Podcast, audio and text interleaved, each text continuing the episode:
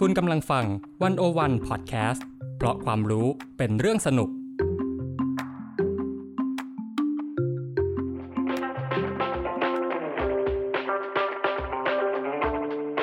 อาเซียนบอกมีไกด์ออกจากอาเซียนมุมเดิมๆ เข้าถึงอาเซียนมุมใหม่ๆ สนุกลึกและลับ แบบที่ไกด์สำนักไหนก็ไม่เคยพาไป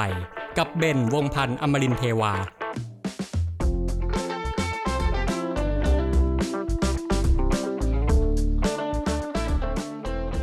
สำหรับซีรีส์นี้เป็นซีรีส์พิเศษครับ Journey to ASEAN Econ เป็นพอดแคสต์ความรู้ฟังสนุก ที่สกัดแก่นจากประสบการณ์การสอน 20 ปี ในคอร์สเรียนวิชาเศรษฐกิจอาเซียน มหาวิทยาลัยแคลิฟอร์เนียซานดิเอโก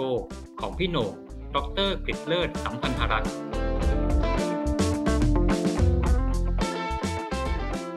คำตอบที่คุณจะรู้จากตอนนี้ทำไมอาเซียนแต่ละประเทศ จึงมักมีตระกูลการเมืองที่มีบทบาทสูง ตระกูลการเมืองส่งผลต่อการพัฒนาเศรษฐกิจอย่างไร อะไรคือข้อได้เปรียบของนักการเมืองที่มาจากตระกูลการเมือง และอะไรคือจุดอ่อนของนักการเมืองที่มาจากตระกูลการเมือง อะไรเป็นตัวกำหนดว่าตระกูลการเมืองแบบไหนจะนำพาเศรษฐกิจได้ดี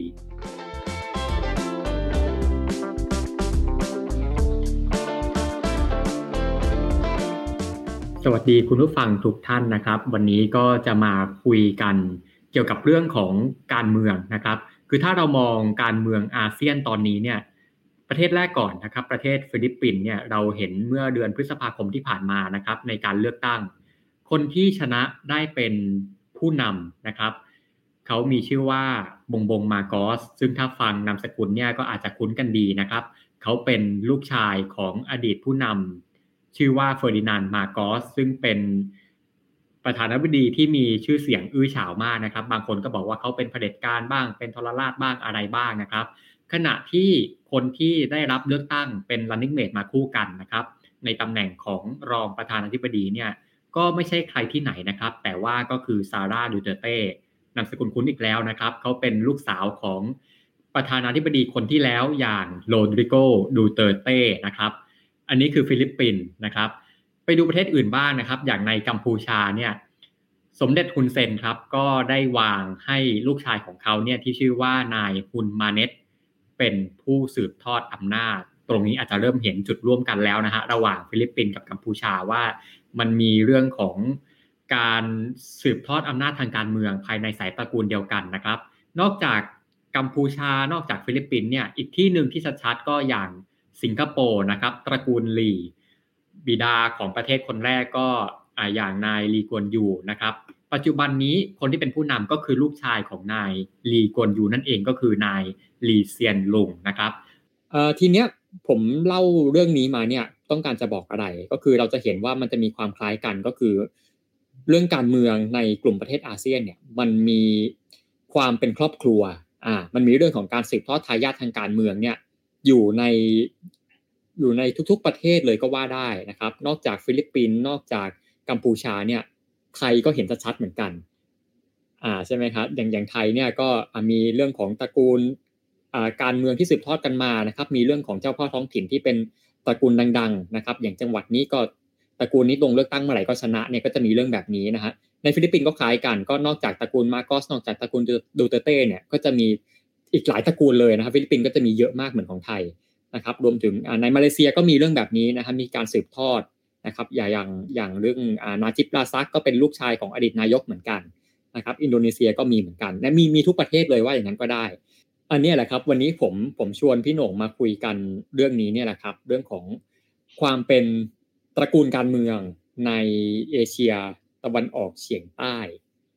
อ่านะครับ ก็คือชวนพี่หน่งคุยก่อนเลยว่า เพราะอะไรครับเพราะอะไรในเรื่องของการเมืองเนี่ยในประเทศแถบเนี้ย มันถึงได้มีการสืบทอดทายาททางสายตระกูล มันมีความเป็นมาเป็นไปยังไงครับ คือคือจริง ๆ เนี่ย เรื่องของตระกูลทางการเมืองเนี่ย มันมันเป็นเรื่องที่มีทั่วโลกอ่าคืออาจจะไม่ใช่เฉพาะเอเชียตะวันออกเฉียงใต้จริงๆประเทศอื่นมันมันก็มีนะครับ ใกล้ๆตัวเราอะอินเดียตระกูลคานธีนี่ก็หลาย generation นะครับ ที่สืบต่อมาหลายรุ่นใช่ไหมครับอ่าหรือยังแม้กระทั่งสหรัฐอเมริกาเองนะก็มีตระกูลการเมืองเราก็เห็นบูช พ่อลูกใช่ครับเคนเนดีก็ก็สืบสืบไปได้นะครับเป็นเป็นตระกูลเหมือนกันนะครับ เพราะจริงๆเนี่ยหลาย ๆประเทศที่เรามองไปเนี่ยมันมันมีตระกูลทางการเมืองเยอะมากไม่จำเป็นต้องเป็นประเทศกำลังพัฒนาเท่านั้นประเทศพัฒนาแล้วก็มีนะครับ มันก็เลยเป็นคำถามที่ว่าแล้วทำไมเราถึงเห็นตระกูลทางการเมืองในหลาย ๆ ประเทศ แล้วก็กลับมาที่ประเด็นที่เป็นถามว่าแล้วตระกูลการเมืองในเอเชียตะวันออกเฉียงใต้เนี่ย ในอาเซียนเนี่ยมีอะไรพิเศษนะครับเพราะจริงก็เยอะจริง ๆนะครับ แล้วก็ทั้งเป็นการเมืองระดับประเทศ และการเมืองระดับท้องถิ่นนะครับนี่ถ้าเกิดเรามองเรื่องของตระกูลทางการเมืองเนี่ยก่อนที่จะไปเรื่องตระกูลตระกูลมันเป็นเรื่องของคนหลายๆคน ขอย้อนกลับไปก่อนว่า ดูคนคนเดียวก่อนเรื่องของผู้นำนะครับเพราะสุดท้ายแล้วเนี่ยคิดว่าที่อยากชวนเป็นคุยวันนี้ก็คือเป็นเรื่องว่าตระกูลการเมืองมันมีผลกับ เศรษฐกิจไหมนะครับหลายๆคนก็คุยเรื่องการเมืองแต่ว่าในซีรีส์เราเป็นเรื่องเศรษฐกิจก็อยากจะมาดูว่ารัฐกุลการเมืองกับเศรษฐกิจมันเป็นยังไงนะครับนี่ถ้าจะดูตรงนั้นก็ต้องย้อนกลับมาก่อนว่า แล้วตัวผู้นำเนี่ยมันมีผลกับเศรษฐกิจไหมนะครับเออ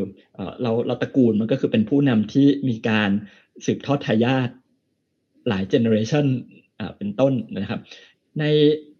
เรื่องนี้เนี่ย คนจะมองในสองมุมสองสองค่ายนะครับที่ที่ค่อนข้างตรงกันข้ามกันเลยนะครับ ค่ายแรกเนี่ยเขาบอกว่าผู้นำเนี่ยมีผลกับเศรษฐกิจ ซึ่งแนวคิดนี้เนี่ยจริง ๆ มันก็เป็นแนวคิดที่ต่อยอดมาจากทฤษฎีที่เราเรียกว่า the great man theory นะครับทฤษฎีมหาบุรุษนะครับในเมืองไทยหลายท่านแปลไว้อย่างนั้นนะครับ the great man เนี่ยก็ great เนี่ย มีทั้งดีทั้งไม่ดี ไม่จำเป็นต้องดีอย่างเดียว อันนี้เป็นคำกลางๆนะครับ แล้วเมนก็มีทั้งผู้หญิงผู้ชาย ไม่จำเป็นต้องเป็นผู้ชายอย่างเดียว ครับทฤษฎีนี้เขาบอกว่าไงเขาบอกว่าเป็นทฤษฎีของของสาขาประวัติศาสตร์นะเขาบอกว่าเหตุการณ์สำคัญทางประวัติศาสตร์เนี่ยจริง ๆ แล้วเนี่ยมันสามารถอธิบายได้ด้วยการกระทำของคนที่เขาเรียกว่า great men นะครับก็คือเป็นคนสำคัญในประวัติศาสตร์นะครับจูเลียสซีซาร์ นโปเลียนฮิตเลอร์อะไรก็ว่าไปนะครับเราสนใจ สมมติว่าในประวัติศาสตร์ไทยแล้วก็เห็นว่าประวัติศาสตร์ไทยเราจะบอกว่าเหตุการณ์นะครับเสียกรุงศรีอยุธยาเหตุการณ์กอบกู้เอกราชก็ดำเนินรอยตาม พระราชประวัติของสมเด็จพระนเรศวรเป็นต้น อันนี้ก็คือเป็นเป็นแนวคิดในในทางประวัติศาสตร์ที่เอามาแอพพลายนะครับว่าในมุมเศรษฐกิจก็คือ เพราะฉะนั้น การใช้นโยบายทางเศรษฐกิจต่างๆนะครับ ที่มีผลกับระบบเศรษฐกิจเนี่ยก็ อาจจะมาจากตัวบุคคลได้เหมือนกันนะครับ อันนี้ก็คือเป็นเรื่องของเขาเรียกว่าส่วนขยายของ the great men theory นะครับ ตรงกันข้ามนะครับ อีกขั้วหนึ่งบอกว่าไม่ใช่บุคคลเนี่ยไม่ได้มีความสำคัญขนาดนั้น สิ่งที่มีความสำคัญเนี่ยมันคือโครงสร้างของสถาบันมากกว่านะครับ คือตัวบุคคลเนี่ยมันเป็นการตัดสินใจต่างๆ ของของบุคคลเนี่ยมันมันมาจาก ครงสร้างสถาบันที่ทำให้คนตัดสินใจออกมาอย่างนั้นนะครับ เป็นปัจจัยเชิงสถาบันนะครับเพราะว่าสถาบันก็จะมีกฎระเบียบมีข้อบังคับที่เป็นตัวกำหนด เป็นตัวจำกัดการตัดสินใจพฤติกรรมของผู้นำอยู่แล้วนะครับผู้นำเนี่ยถูกได้รับเลือกตั้งมา เพราะฉันบอกว่าจะทำอะไรหลังได้รับเลือกตั้งเขาก็ถูกกำหนดว่าเขาต้องทำอย่างนั้น หรือว่าเขาก็จะถูกกาหนดด้วยตัวอื่นนะครับตัวการตรวจสอบ นะครับ เป็นต้นว่าทำอะไรได้ทำอะไรไม่ได้ อันนั้นเนี่ยก็คือเป็นเป็นเรื่องของสถาบันนะครับทีนี้พอหลาย ๆ งานศึกษาเนี่ยที่มาดูว่าอะแล้วตัวผู้นำเนี่ยมีมีผลไหมกับเศรษฐกิจ ครับ หรือว่าไม่มีผลเป็นเรื่องสถาบันอย่างเดียวนะครับ ผลการศึกษาเขาบอกว่าสถาบันเนี่ยมีความสำคัญแน่ ๆ อยู่แล้วล่ะนะครับ โครงสร้างสถาบันมีนะครับ แต่ผู้นำก็มีบทบาทสำคัญ คือมันก็เลยกลายเป็นเหมือนกับทั้งคู่นั่นแหละนะครับ เป็นกรณีที่อยู่ตรงระหว่างสองสองขั้วนะครับ ก็ทั้งสถาบันและตัวผู้นำเนี่ยก็มีบทบาททั้งคู่นี่นะครับ เพราะว่า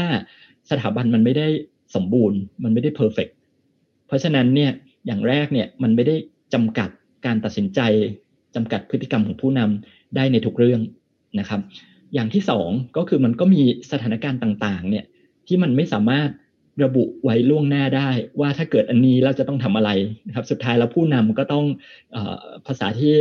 ภาษาผู้บริหารฝ่ายผู้นำก็ต้อง exercise authority ว่าเป็นคนตัดสินใจในสถานการณ์ที่ไม่ได้ขาดคิดสถานการณ์ขับขันนะครับ เพราะฉะนั้นเนี่ยจริง ๆ ตัวผู้นำเขาบอกมันก็มีผลนะครับ ในตัวนั้นด้วยนะครับ แล้วก็ผู้นำเนี่ยมีผลมากในระบอบที่เป็นระบอบเผด็จการ มากกว่าระบอบที่เป็นระบอบประชาธิปไตย อันนี้ก็ไม่น่าแปลกใจเพราะเมื่อกี้เราคุยกันใช่ไหมครับว่าระบบเผด็จการเนี่ยให้อำนาจผู้นำค่อนข้างเยอะเพราะฉะนั้นกลไกการตรวจสอบ กลไกการเลือกตั้งเนี่ยก็ไม่ได้โปร่งใสเท่ากับระบบเผด็จการ เพราะฉะนั้น ข้อจำกัดที่ที่โครงสร้างสถาบันเนี่ยจะจะมีนะครับว่าไม่ให้ผู้นำทำอะไร หรือผู้นำต้องทำอะไรก็น้อยกว่าระบบเผด็จการฉะนั้นนี้ก็สรุปคร่าวๆเนี่ยนะครับว่าผู้นำเนี่ยมี อิทธิพลนะครับกับ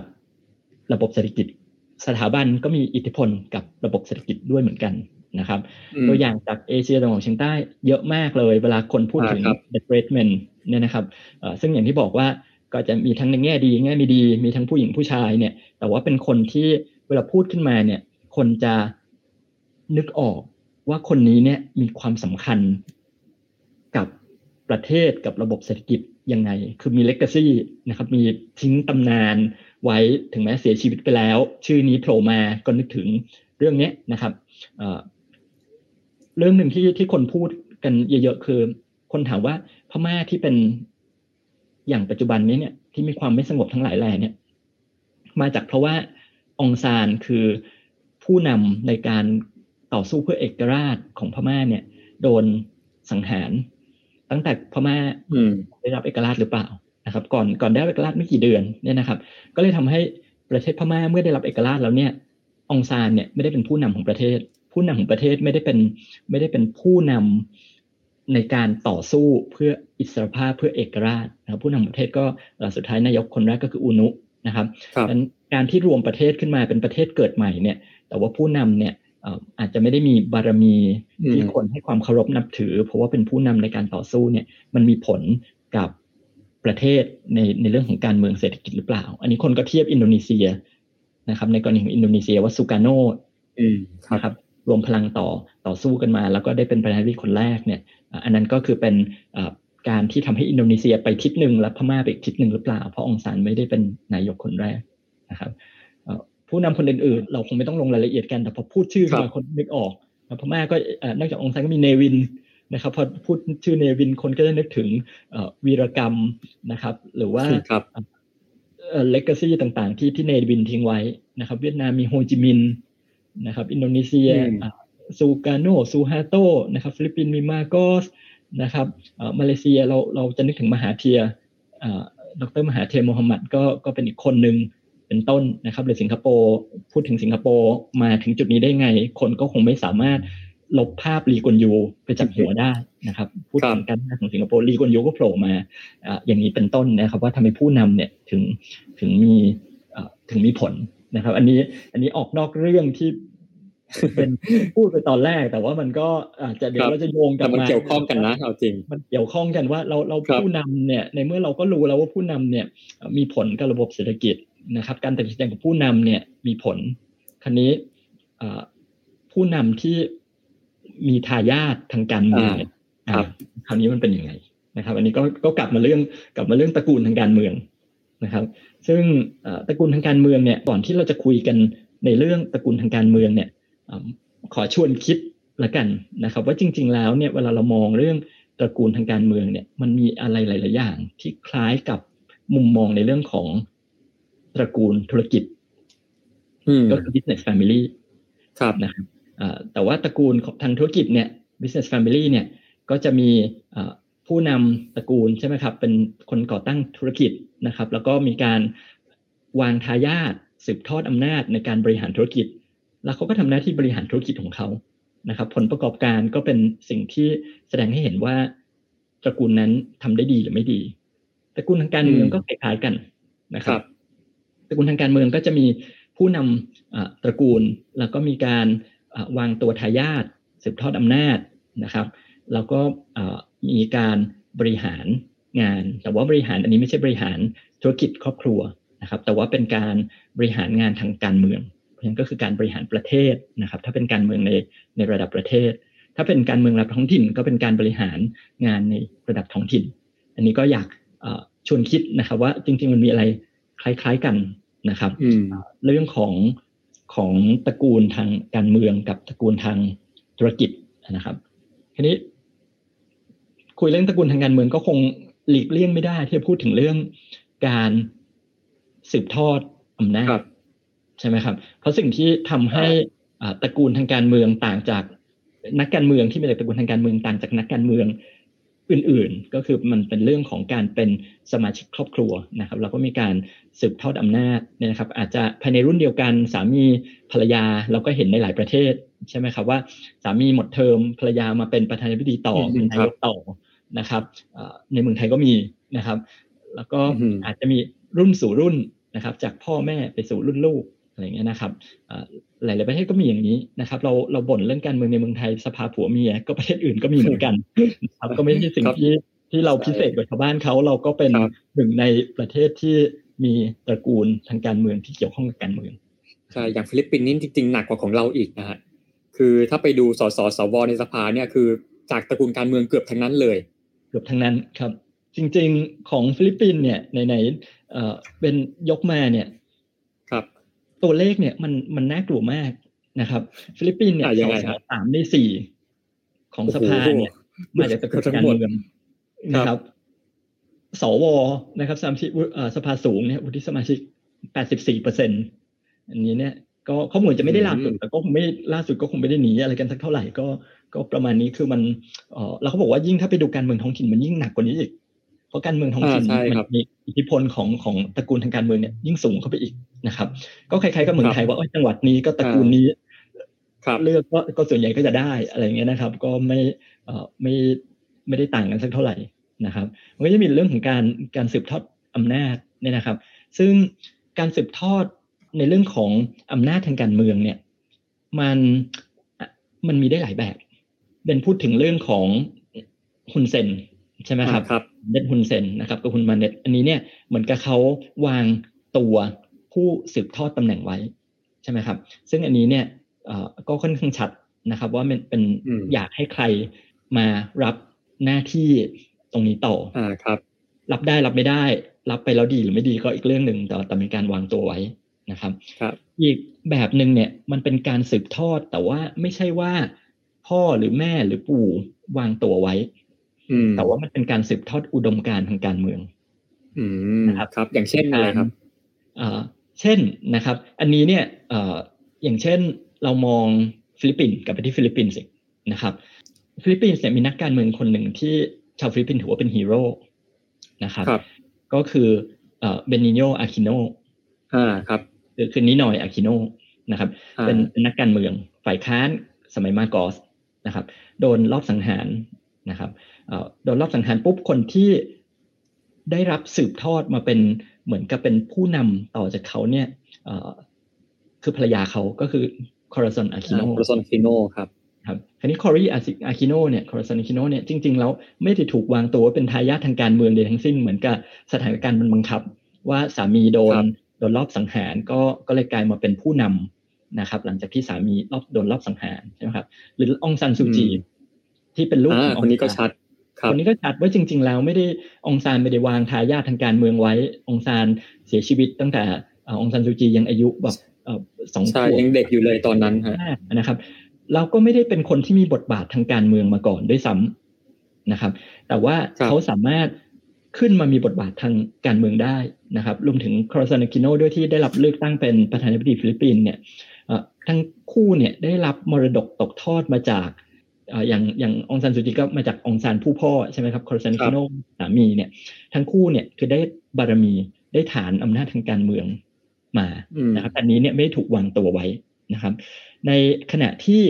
เอ่อกรณีอื่น ๆ เนี่ยก็จะเป็นกรณีผสมผสาน อาจจะไม่ได้วางตัวไว้เดียวใช่ไหมครับ แต่ว่าครัก็บได้ฐานการเมืองนะครับ อย่างเช่นนะครับเอ่อเมื่อกี้เป็นพูดถึงนาจีบราซักใช่ไหมครับนาจีบเนี่ยครับเป็นลูกของ อดีตนายกรัฐมนตรีคนที่สองของมาเลเซียคืออับดุลราซักแล้วก็เป็นหลานของนายกคนที่สามด้วย คือเอ่อฮุสเซนออนฮุยเซนออนนะฮะเพราะฉะนั้นเนี่ยจริง ๆ แล้วเนี่ยเอ่อเป็นคนที่จะเรียกว่าในสายเลือดเขาเนี่ยเกิดมาในตระกูลนักการเมืองนะครับ แต่ว่ากว่าที่เขาจะมาเป็นนายกมาเลเซียเนี่ยก็ผ่าน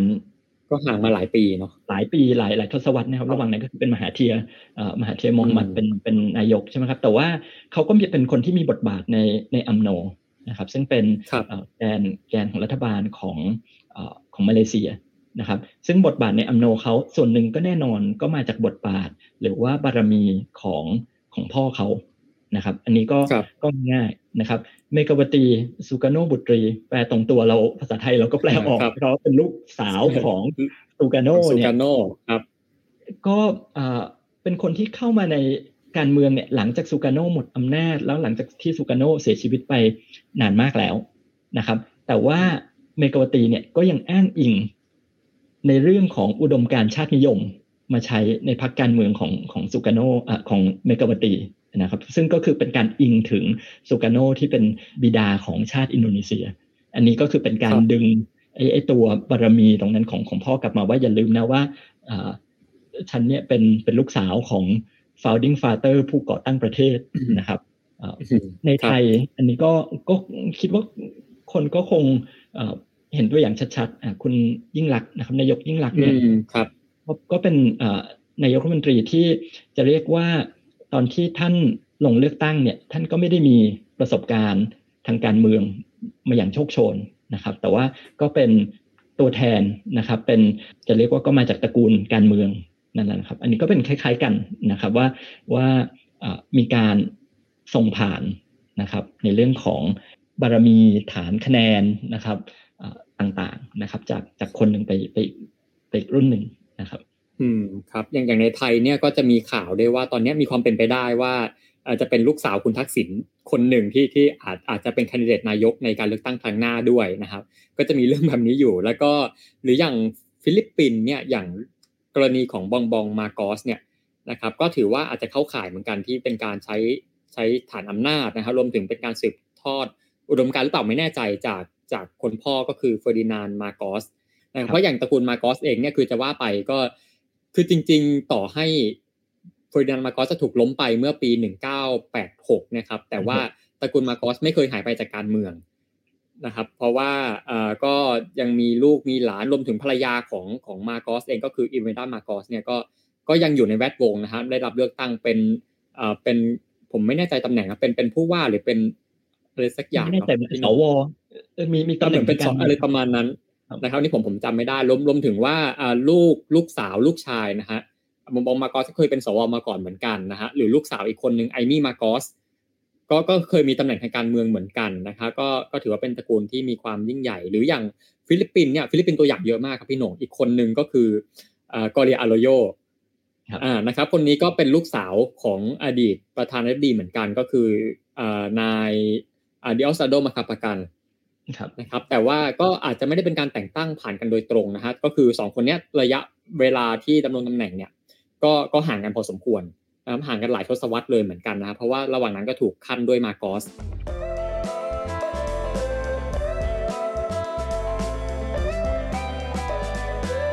ก็อย่างที่พี่หนงพูดไปนะครับว่าที่ไหนในโลกเนี่ยก็มีตระกูลการเมืองกันทั้งนั้นนะฮะแต่ว่าลักษณะเด่นของอาเซียนเราเนี่ยก็คือว่าตระกูลการเมือง มักจะมีบทบาทที่สูงมากทั้งในการเมืองท้องถิ่น และก็ยังรวมถึงการเมืองระดับชาตินะครับ ต่อมาคำถามที่เราต้องคิดต่อไปเนี่ยก็คือว่าทำไมนักการเมืองที่มาจากตระกูลการเมือง ถึงมีความได้เปรียบมาก ๆ ในสังคมการเมืองในแบบของอาเซียน และพวกเขาใช้วิธีการแบบไหนบนถนนแห่งอำนาจแห่งนี้ครับ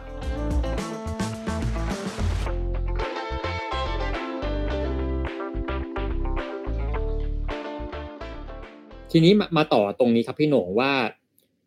แล้วการเป็นตระกูลการเมืองในในอาเซียนเนี่ยในโซเชียลเชียเนี่ยคือ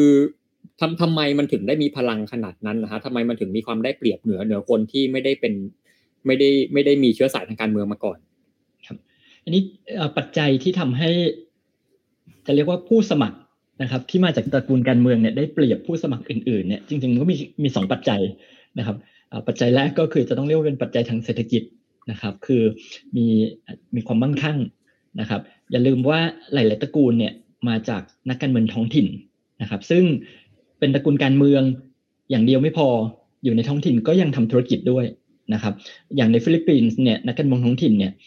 ธุรกิจอย่างหนึ่งเนี่ยที่นักการเมืองท้องถิ่นของฟิลิปปินส์เนี่ยมีอิทธิพลมากก็คือเป็นผู้ถือครองที่ดินใช่ไหมครับ เพราะฉะนั้นกิจกรรมทางเศรษฐกิจหลาย ๆ อย่างเนี่ย ก็เกี่ยวเนื่องมาจากธุรกิจที่ดิน และก็ธุรกิจที่เกี่ยวเนื่องกับที่ดินก็คือเรื่องของการเกษตรใช่ไหมครับฉะนั้นตรงนี้เนี่ยมันเป็นตัวที่สั่งสมความมั่งคั่งนะครับ ที่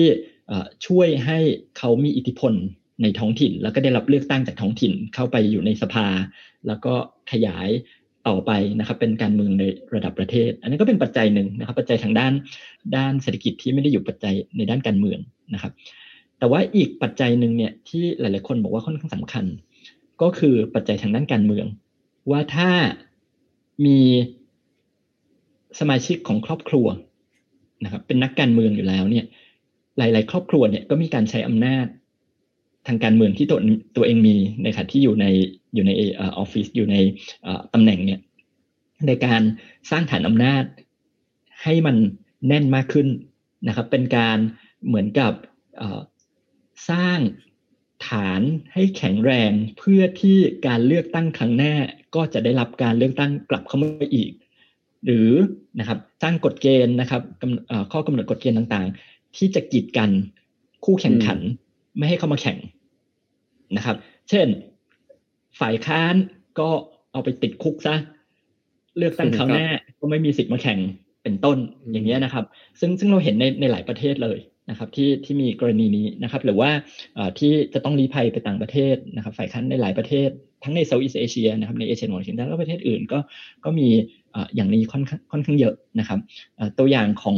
ที่พูดไปของฟิลิปปินส์ก็คือสามีของของคอรีอาคิโนเนี่ยก็ก็มีช่วงที่ต้องลี้ภัยไปต่างประเทศเหมือนกันนะครับอันนี้ก็เป็นการกีดกันนะครับ การแข่งขันนะครับฉะนั้นมันก็จะมีสิ่งที่ทำให้เขาสามารถ อยู่ในตำแหน่งได้ได้นานนะครับ แล้วก็คู่แข่งเข้ามาเข้ามาได้ยากนะครับ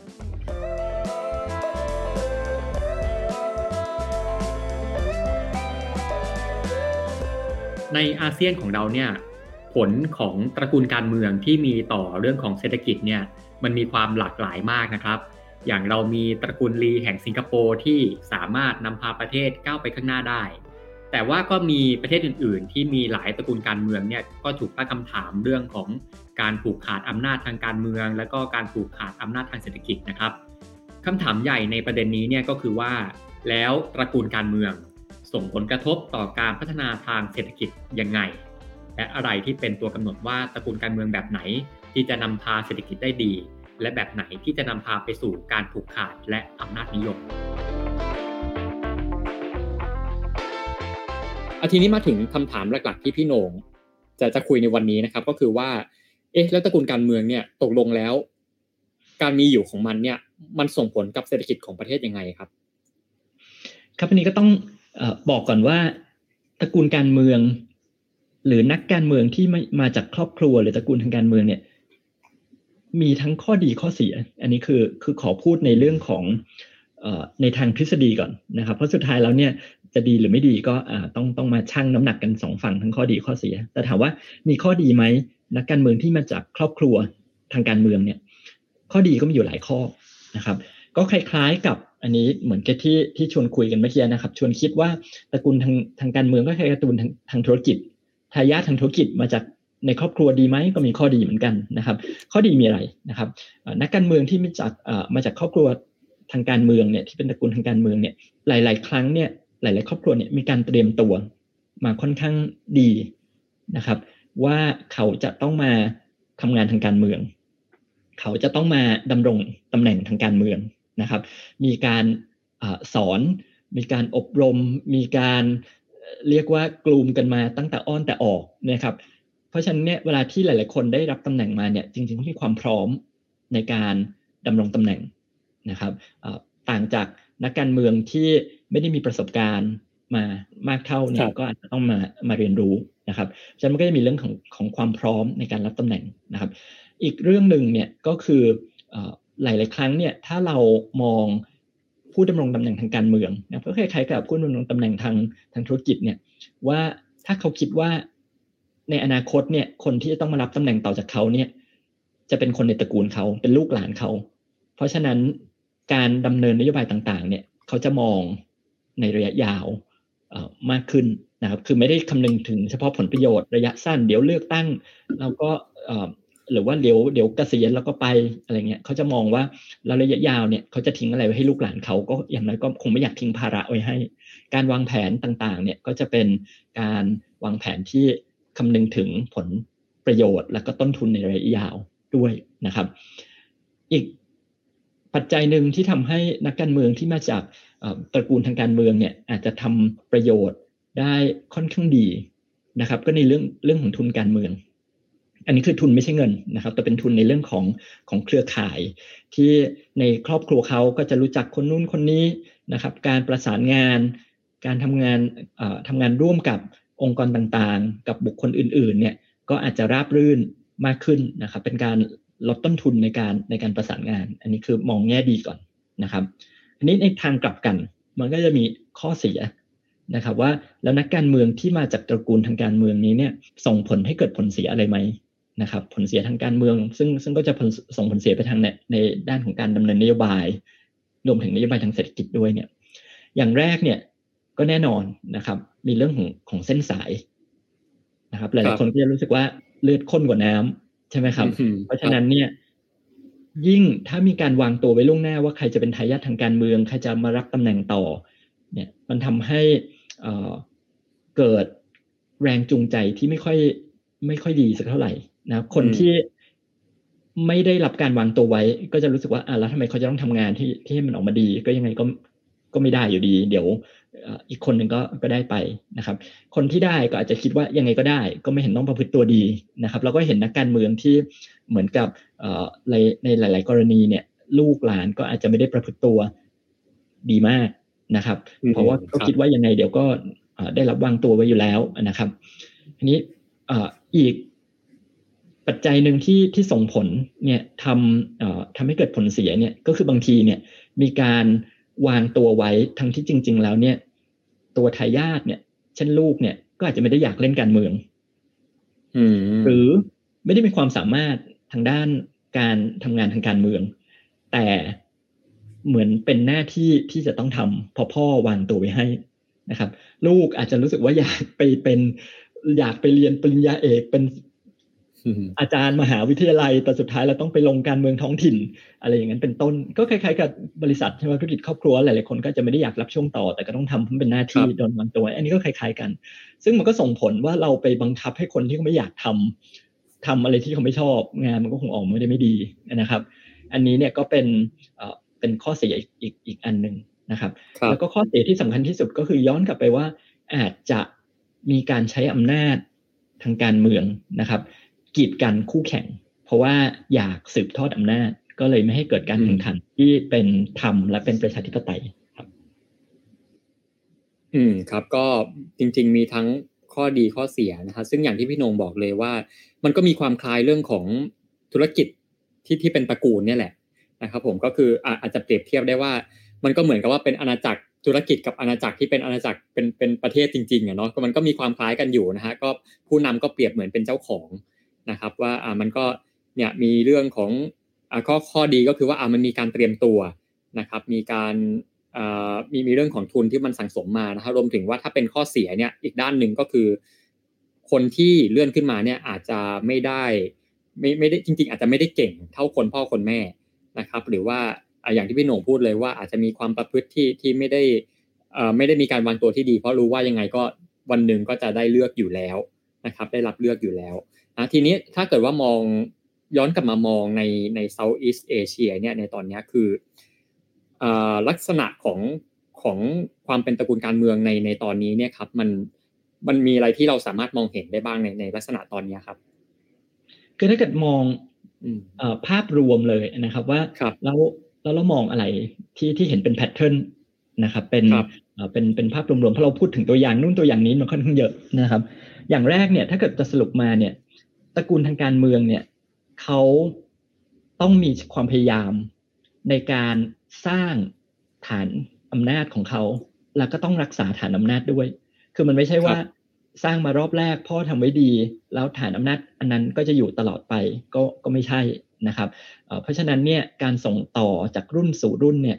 มันจะต้องมีการวางแผนนะครับ แล้วก็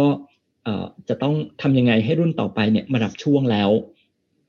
ไม่ล่มก็เหมือนกับธุรกิจเนี่ยที่เราบอกว่าเปลี่ยนจากอพอพอ คนสร้างคนแรกเสียชีวิตแล้วธุรกิจจะเจ๊งอันนี้ก็หรือมีได้สามรุ่นสาม generation ทางการเมืองก็เหมือนกันว่าจะทำไงให้ให้อิทธิพลตรงนี้มันมันส่งต่อจากรุ่นสู่รุ่นได้นะครับ เพราะสุดท้ายเราเนี่ยตัวทายาททางการเมืองเนี่ยจริง ๆ แล้วเนี่ยมันไม่จำเป็นที่จะต้องเลือกด้วยชาติกำเนิด หรือว่าเลือกด้วยการเอ่อด้วยอาวุโสนะครับ เมื่อกี้เบนก็บอกมีการเปลี่ยนตัวได้ มันก็ไม่ได้การันตีนะครับว่าเป็นลูกชายคนโตแล้วจะได้เป็นทายาทถ้าคุณสมบัติไม่เหมาะสมก็ก็อาจจะไม่ไม่ได้ก็ได้นะครับ หลายครั้งนะครับ มีการเอาลูกเขยด้วยซ้ำนะครับ มาแทนใช่ใช่ลูกลูกตัวเองนะครับ ถ้าคุณสมบัติดีกว่านะครับ แต่สิ่งที่สำคัญตัวหนึ่งเลยเนี่ยนะครับ ที่เราเห็นเนี่ย ก็คล้ายๆกับธุรกิจที่ธุรกิจเนี่ยตระกูลธุรกิจเนี่ย ก็มีเกิดมีดับนะครับ เกิดขึ้นตั้งอยู่ดับไปตระกูลทางการเมืองก็ไม่ใช่ว่าจะอยู่คำฟ้านะครับ มันมีการมีการถดถอยมีการล่มสลายนะครับ เกิดขึ้นเมื่อไหร่นะครับ ตัวนี้เนี่ยการที่ตระกูลทางการเมืองเนี่ยถดถอยแล้วก็สุดท้ายแล้วอาจจะไม่ได้รับเลือกตั้งหมดอำนาจทางการเมืองไปเนี่ยพอไปดูในในเรื่องของเอเหตุการณ์ที่ผ่านมานะครับ ข้อมูลที่ผ่านมาเนี่ย ส่วนใหญ่เนี่ยมันเกิดขึ้นเมื่อ ตระกูลนั้นๆเนี่ยค่อนข้างมองผลประโยชน์ของครอบครัวของตัวเองเนี่ย มากกว่าสำนึกต่อสังคมอืมครับ เพราะตรงนี้เนี่ยมันออย่าลืมว่าตระกูลทางการเมืองเนี่ยอำนาจที่เขามีเนี่ย เขาไม่ได้มีอยู่ได้ตลอดไปสุดท้ายแล้วเนี่ย มันจะมีระบบตรวจสอบใช่ไหมครับ check and balance มันจะมีเรื่องของการเลือกตั้ง ถ้าคนในท้องที่ท้องถิ่นเนี่ย ไม่ไม่ชอบเนี่ย ก็ เลือกที่จะไม่เลือกตระกูลนี้กลับมาได้นะครับราะฉะนั้นเราก็เห็นนะครับว่ามันมันไม่ได้การันตีนะครับ ชาติกำเนิดตระกูลเนี่ยอาจจะสร้างความได้เปรียบที่เราบอกนะครับ โอกาสที่จะได้รับการเลือกตั้งเข้ามาเนี่ยจะสูงกว่าคนอื่น แต่ไม่ได้การันตีว่าจะชนะนะครับ เราเห็นหลายเหตุการณ์เลยที่ที่มีการเลยว่าล้มช้างใช่ไหมครับเขตนี้จังหวัดนี้ตระกูลนี้ยังไงมาแน่ๆนอนมาสุดท้ายผลออกมาพลิก คนไปเลือกคนอื่น ไปเลือกผู้สมัครคนอื่นที่เป็นคู่แข่ง เพราะว่าอาจจะชะล่าใจคิดว่านามสกุลนี้ยังไงก็ชนะสุดท้ายแล้วก็ไม่ใช่นะครับ เราเห็นในประเทศไทยเราเห็นประเทศอื่นนะครับอันนี้การเลือกตั้งในไทยครั้งที่ผ่านมาเนี่ยก็เห็นเยอะแยะเลยที่ตระกูลการเมืองถูกล้มนะล้มเยอะใช่ไหมครับซึ่งอันนี้เนี่ยมันเป็นกระบวนการตรวจสอบในระบบประชาธิปไตยใช่ไหมครับที่มีการเลือกตั้งนะครับ มีข้อมูลข่าวสารนะครับ ในระบบเผด็จการจะยากหน่อย เพราะว่าในระบบเผด็จการการสืบทอดอำนาจมันทำได้ได้ง่ายกว่าใช่ไหมครับ เพราะว่าคนที่อยู่ในตำแหน่งเนี่ยเป็นคนกำหนดกติกาหลาย ๆ อย่าง ที่กติกาหลาย ๆ อย่างเนี่ยอาจจะไม่ได้เป็นประชาธิปไตย เป็นกติกาที่กีดกันการแข่งขันของคู่แข่งนะครับ เอาอย่างอย่างที่บอกไปอาจจะเอา คู่แข่งที่มาท้าทายเนี่ยเอาไปใส่คดีจับไปขังคุกนะครับ หรือไปแจ้งคดีเขาจนเขาต้องรีภัยไปต่างประเทศก็ก็แข่งไม่ได้อันนี้เนี่ยมันก็คล้ายๆกับเรื่องธุรกิจครอบครัวที่หลาย ๆตระกูลเนี่ยสั่งสมความมั่งคั่งมา แล้วก็กลายเป็นผูกขาดไม่ให้คนอื่นเข้ามาแข่งได้นะครับพยายามจะอยู่ในอาณาจักรธุรกิจโดยโดยโดยใช้อำนาจที่ไม่ไม่เป็นธรรม อันนี้ก็คล้ายๆกับตระกูลทางการเมืองนะครับ ครับอะสุดท้ายแล้วพี่โหน่งครับสั้น ๆ เลย เราจะเรียนรู้อะไรได้จากเรื่องนี้ครับ สิ่งที่จะเรียนรู้นะครับ สั้นๆเลยว่า นักการเมืองที่มาจากครอบครัวตระกูลทางการเมืองอไม่จำเป็นต้องเป็นนักการเมืองที่ไม่ดี จริงๆอาจจะมีคุณสมบัติที่ดีด้วยซ้ำนะครับ แล้วระบบระบบการเมืองที่มีนักการเมืองมาจากตระกูลทางการเมือง ก็ไม่จำเป็นว่าต้องเป็นระบบที่ไม่ดี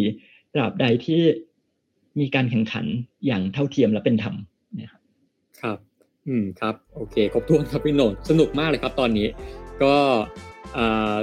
สำหรับตอนนี้นะฮะก็ต้องขอลาคุณผู้ชมไปก่อนนะครับ ต้องขอขอบคุณพี่โหน่งด้วยนะฮะที่มาแบ่งปันพูดคุยกันนะครับ ตอนหน้าจะเป็นเรื่องอะไรก็ติดตามกันได้นะครับสำหรับวันนี้ผมและพี่โหน่งอาจารย์กริดเลิศสัมพันธรักษ์ก็ขอลาคุณผู้ชมไปก่อนนะครับ สวัสดีครับ สวัสดีครับ